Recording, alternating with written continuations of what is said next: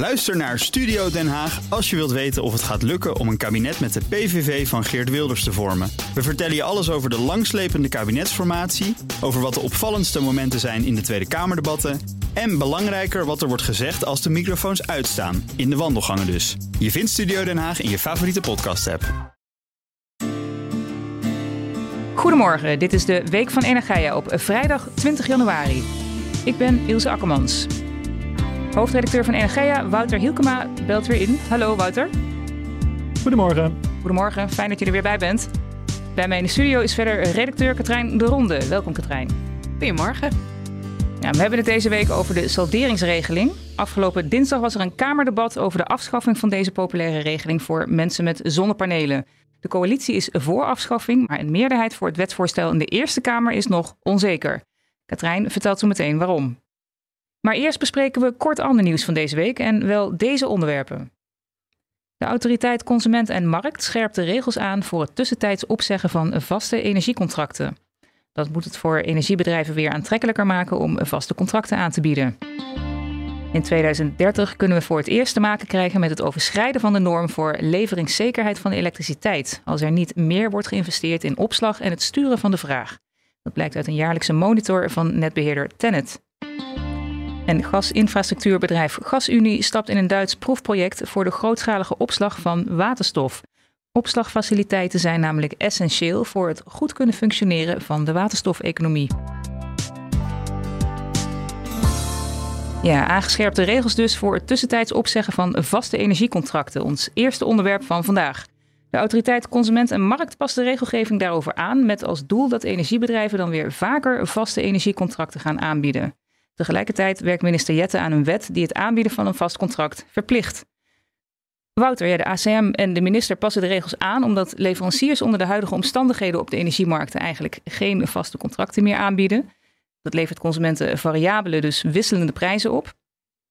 Kun jij uitleggen waar energiebedrijven precies bang voor zijn bij vaste contracten? Ja, zeker. Uh, de situatie is nu dat een klant met een, met een vast contract onder de huidige regels eigenlijk heel eenvoudig en tegen lage kosten voortijdig dat contract kan opzeggen. Stel hij heeft een jaarcontract en na een half jaar denkt hij van nou ik zie ergens anders een betere deal. Dan kan hij nu in veel gevallen een, een, een opzegvergoeding betalen van ongeveer 50 euro. En dan uh, stopt zijn contract bij zijn huidige leverancier. En dan kan hij overstappen naar een nieuwe leverancier. Nou, die kosten, die 50 euro, die staat eigenlijk niet in verhouding tot de misgelopen inkomsten van de leverancier. Die, die heeft in veel gevallen heeft hij al energie ingekocht voor die, voor die klant met dat jaarcontract.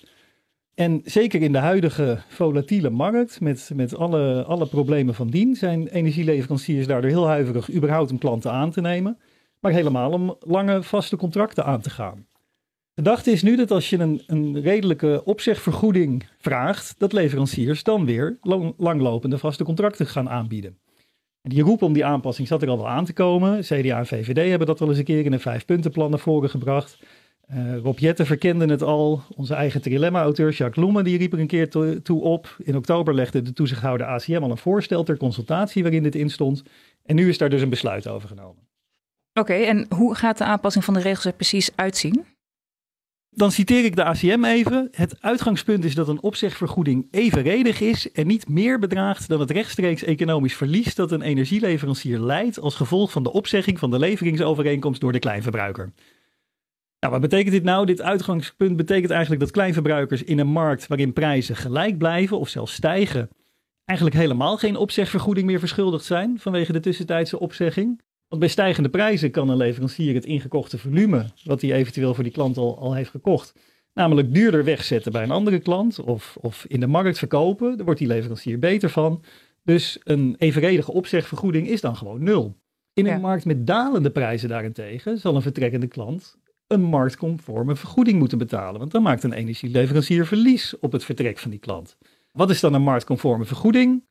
De ACM wijt daar heel veel tekst aan in, in zijn besluit. Um, het is afhankelijk van de looptijd die het contract nog had en uh, het geschatte verbruik van die klant in die periode. En dat vermenigvuldigd met het prijsverschil tussen het contracttarief dat de vertrekkende klant is aangegaan bij zijn contract en de prijs waarvoor de leverancier zo'nzelfde contract op dit moment in de markt aanbiedt. klinkt heel ingewikkeld, maar dus het prijsverschil tussen eigenlijk de, de, de prijs waarvoor die energieleverancier de energie verkocht aan de klant en de, het prijsverschil, of eh, de prijs waarvoor die het nu kan kopen, dat prijsverschil, dat vermenigvuldigd met het verbruik en de looptijd, dat is ongeveer de uh, marktconforme vergoeding waaraan gedacht wordt. Oké, en wanneer gaan de nieuwe regels in? Nou, je zult begrijpen dat het uh, nog eventjes voor leveranciers uh, tijd kost om dit allemaal uh, in te regelen. ACM vindt het heel belangrijk dat een, een, een consument, een, een kleinverbruiker, aan zijn leverancier kan vragen van als ik nu zou willen vertrekken, wat moet ik dan aan opzegvergoeding betalen? Dus leveranciers moeten, moeten daar eventjes zowel technisch als juridisch naar kijken van wat, wat is dan ons antwoord. En naar verwachting op 1 april gaan deze regels dan in. Als er niet genoeg wordt geïnvesteerd in opslag en het sturen van de vraag naar elektriciteit, kunnen we in 2030 voor het eerst te maken krijgen met het overschrijden van de norm voor leveringszekerheid van elektriciteit. Dat blijkt uit een jaarlijkse analyse van netbeheerder Tennet, het rapport Monitoring Leveringszekerheid. Wouter, wat houdt dat in, het overschrijden van de norm voor leveringszekerheid en hoe erg is dat? Ja, Tennet maakt in zijn rapport een inschatting van de leveringszekerheid voor 2025 en 2030. Uh, in 2025 zijn er eigenlijk nog geen problemen, maar in 2030 zou een productietekort kunnen ontstaan. En dan betekent het dat het aanbod van elektriciteit niet in alle uren van het jaar genoeg is voor de vraag. Tennet gebruikt als maat voor die leveringszekerheid, dat noemen ze de Loss of Load Expectation, de LOLE, of LOLE wordt het ook wel genoemd. En dat is het verwachte aantal uren per jaar waarin dat aanbod van elektriciteit lager is dan de vraag. Als norm hanteert Tenet een maximum van vier uur per jaar waarin deze situatie zich zou mogen voordoen. En nu blijkt voor het eerst dat in 2030 deze LOLE op, in het basisscenario van Tenet uitkomt op 4,5 uur. Daarmee wordt die norm van 4 uur overschreden. Maar ook met 4,5 uur is de leveringszekerheid in Nederland natuurlijk nog dik in orde. Kijk, waar komt die, waar komt die norm van 4 uur vandaan? Uh, volgens uh, hoofdmarktanalyse Patrick van der Rijt van Tenet is die 4 uur eigenlijk een economisch optimum noemt hij dat. Dat wil zeggen dat op het moment dat als de loss of load expectation boven die grens van 4 uur uitkomt, is het eigenlijk maatschappelijk gezien goedkoper om daar iets tegen te doen dan om die situatie te laten bestaan. Daar is die norm van 4 uur uitgekomen. Maar ja. eh, nogmaals, als dat 4,5 uur wordt, hebben we nog steeds in Nederland een hele goede leveringszekerheid. Ja, en, er zijn twee ontwikkelingen die leiden tot een afnemende leveringszekerheid van elektriciteit richting 2030 en de jaren daarna. Kun je daar wat over vertellen? Ja, het is eigenlijk heel simpel. Er zijn twee, uh, twee belangrijke dingen. Ten eerste is het opgestelde vermogen van regelbare opwekinstallaties. Die neemt af. Er worden uh, gascentrales gesloten, met name vanwege het einde van een economische levensduur. Kolencentrales worden gesloten in 2030, omdat uh, dat een politiek besluit is. Dat willen we niet meer vanwege het klimaat. In omringende landen worden kerncentrales gesloten. Nou, dat zijn allemaal ontwikkelingen die maken dat het aanbod, regelbare aanbod, afneemt.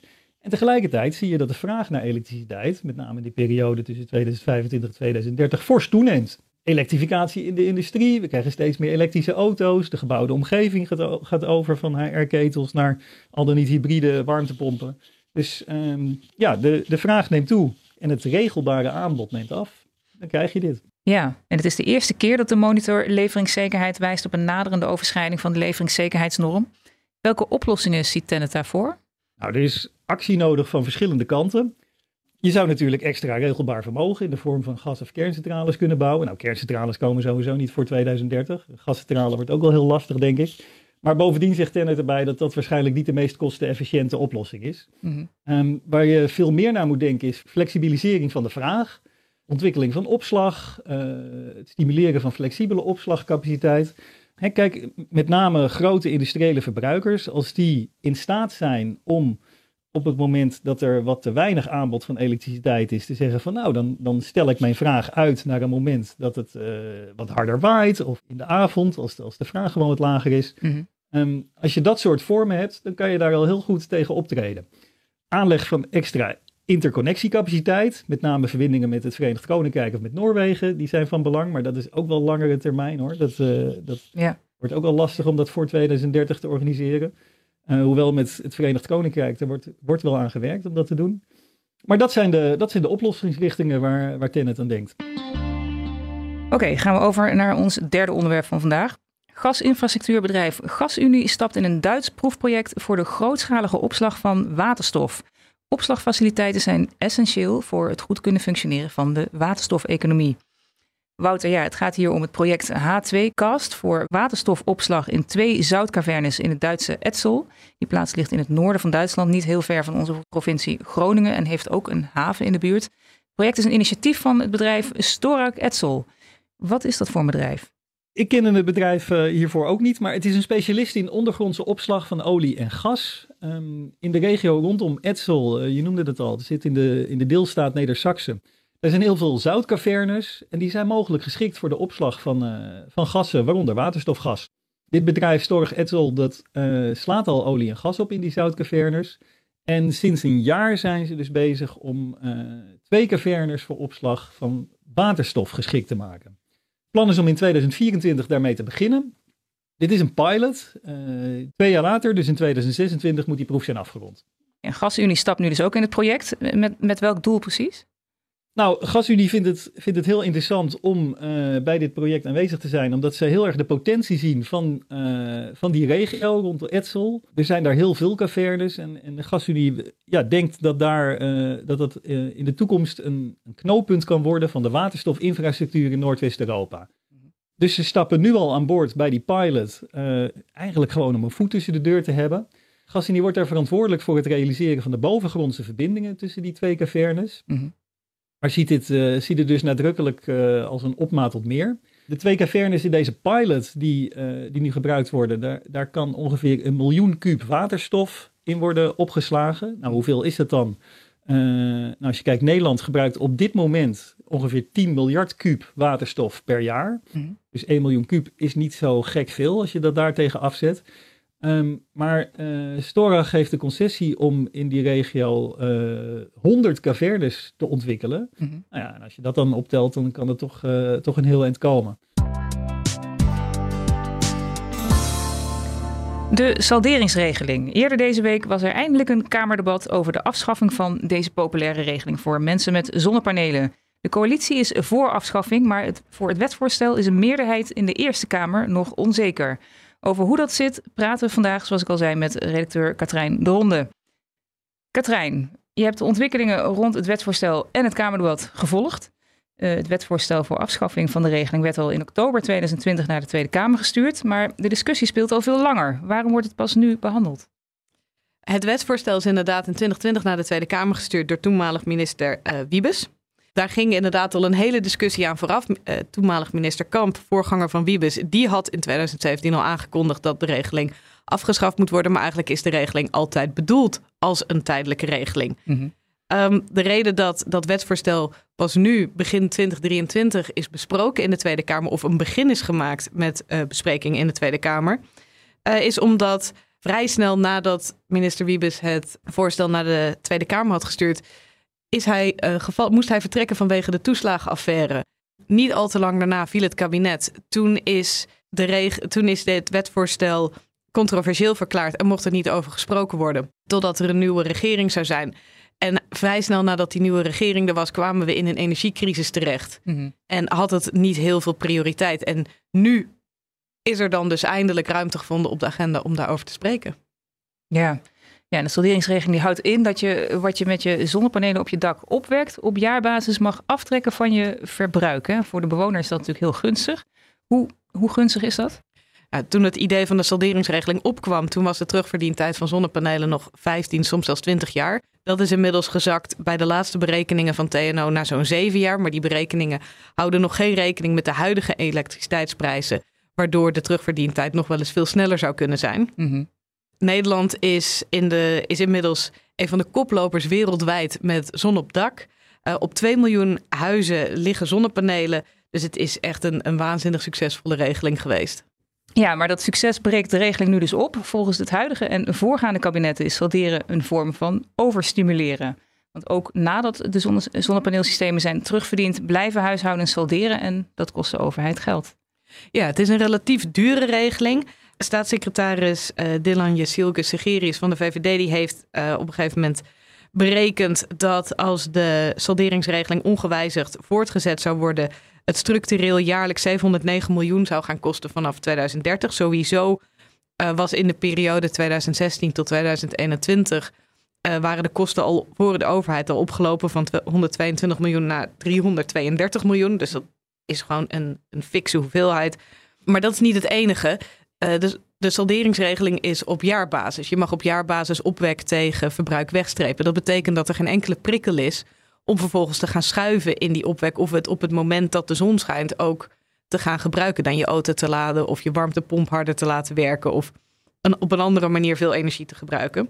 Ja. Um, en dat betekent dus weer dat het, uh, die energie of die elektriciteit die dan wordt opgewekt, die gaat het net op. En hoe meer zonnepanelen te komen, hoe meer druk er dus op het net komt te liggen. Dat is één probleem. Een derde ding wat nog optreedt, is dat deze regeling um, ook denivellerend werkt volgens de autoriteit Consumentenmarkt. Uh, dat zit als volgt. Het is, het is even lastig, maar de huishoudens mogen de zonnestroom die van hun dak komt op uren dat er overvloedig veel stroom is door veel zon, die voeden ze in op het net en die moet hun leverancier gewoon afnemen. Of die er nou op zit te wachten of niet. Mm Vervolgens mogen ze die stroom wegstrepen tegen stroom die de energieleverancier tegen marktprijzen moet inkopen op dure donkere uren. Dat levert een kostenverschil op dat de leveranciers verwerken in de tarieven. En die moeten in principe iedereen betalen. Maar de mensen die de zonnepanelen hebben, die kunnen die kosten wegstrepen, want die solderen. Ja. En op die manier hebben de mensen met een zonnepaneel hebben een voordeel. Terwijl de mensen met zonder zonnepanelen juist een nadeel hebben. Dat kan behoorlijk oplopen. Er zijn berekeningen van marktpartijen dat het voordeel voor mensen met zonnepanelen in 2025 zou oplopen tot 320 euro per jaar. Terwijl het nadeel voor mensen zonder zonnepanelen juist oploopt tot 230 euro per jaar. En de huishoudens zonder zonnepanelen zijn over het algemeen minder kapitaalkrachtig dan de huishoudens met zonnepanelen. En dat is dus het denivelerende effect. Er gingen stemmen op om de regeling af te schaffen. Minister Kamp wilde in 2020 stoppen met de salderingsregeling. En ook de ACM schaart zich nu achter het wetsvoorstel dat er nu ligt. Wat wil het wetsvoorstel precies veranderen? Ja, inderdaad, in eerste instantie was de bedoeling dat de regeling per 2020 afgeschaft zou worden. Mhm. Dat is toen opgeschoven naar 2023 en inmiddels uh, staat de start van de afbouw gepland voor 2025. Mhm. Uh, het idee is dat van 2025 tot, uh, tot en met 2030 je elk jaar een kleiner percentage van je eigen opwek mag salderen. Totdat het dus nul is in 2031.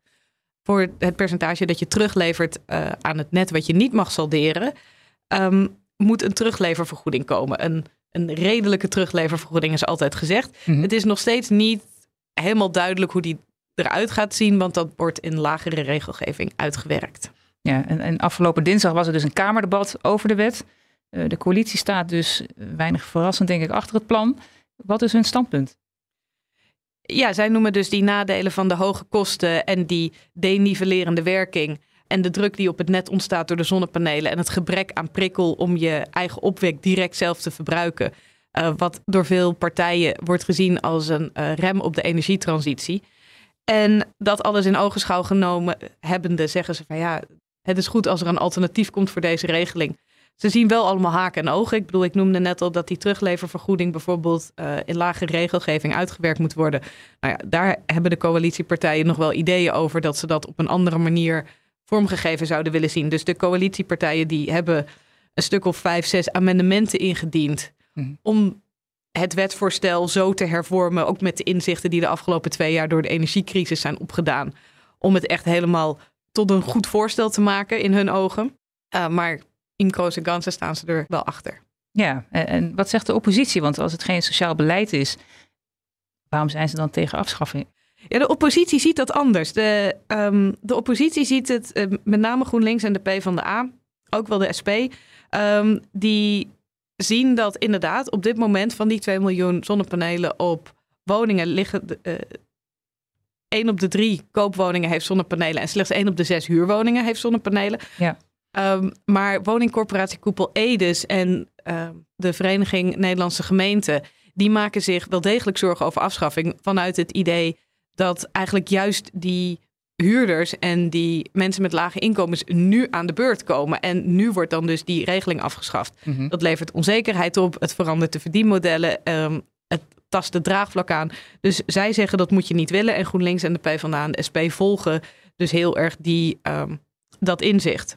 Met name uh, GroenLinks en de PvdA zijn belangrijk omdat zij nodig zijn voor een meerderheid in de Eerste Kamer. En zij hebben gezegd, uh, ja, wij willen eigenlijk dat in dit wetsvoorstel voor die afbouw dus ook gewoon wordt geregeld dat zonnepanelen op huurwoningen en op woningen van mensen met een, met een lager inkomen gewoon door kunnen gaan, dat dat populair blijft, dat dat gestimuleerd blijft worden. En wij willen dat daar een actieplan voor komt. Ja, ja en hoe gaat het nu verder? Is er een oplossing in zicht? Er was zoveel te bespreken tijdens het debat uh, afgelopen dinsdagavond dat de minister niet eens is toegekomen aan het antwoorden. Maar dat betekent dus ook dat de minister nu dus tijd heeft om na te denken over alles wat is ingebracht door de verschillende partijen. Hij zou dus nu kunnen nadenken over de voorwaarden en uh, ideeën die zijn ingebracht door GroenLinks en de PvdA, om die alsnog op een of andere manier uh, bij het wetsvoorstel te betrekken. Ja. En dan zou er wel eens wel degelijk een meerderheid in de Eerste Kamer kunnen zijn. Dus het blijft nog even spannend. Ja. Dank jullie wel, Katrijn de Ronde en Wouter Hielkema. Dit was de Week van Energia met de laatste ontwikkelingen in de Nederlandse energiesector. Op energia.nl lees je meer. We zijn benieuwd waarover je in deze podcast meer wilt horen. Laat het ons weten via podcast.energia.nl. Fijn dat je luisterde, een fijne dag en tot volgende week.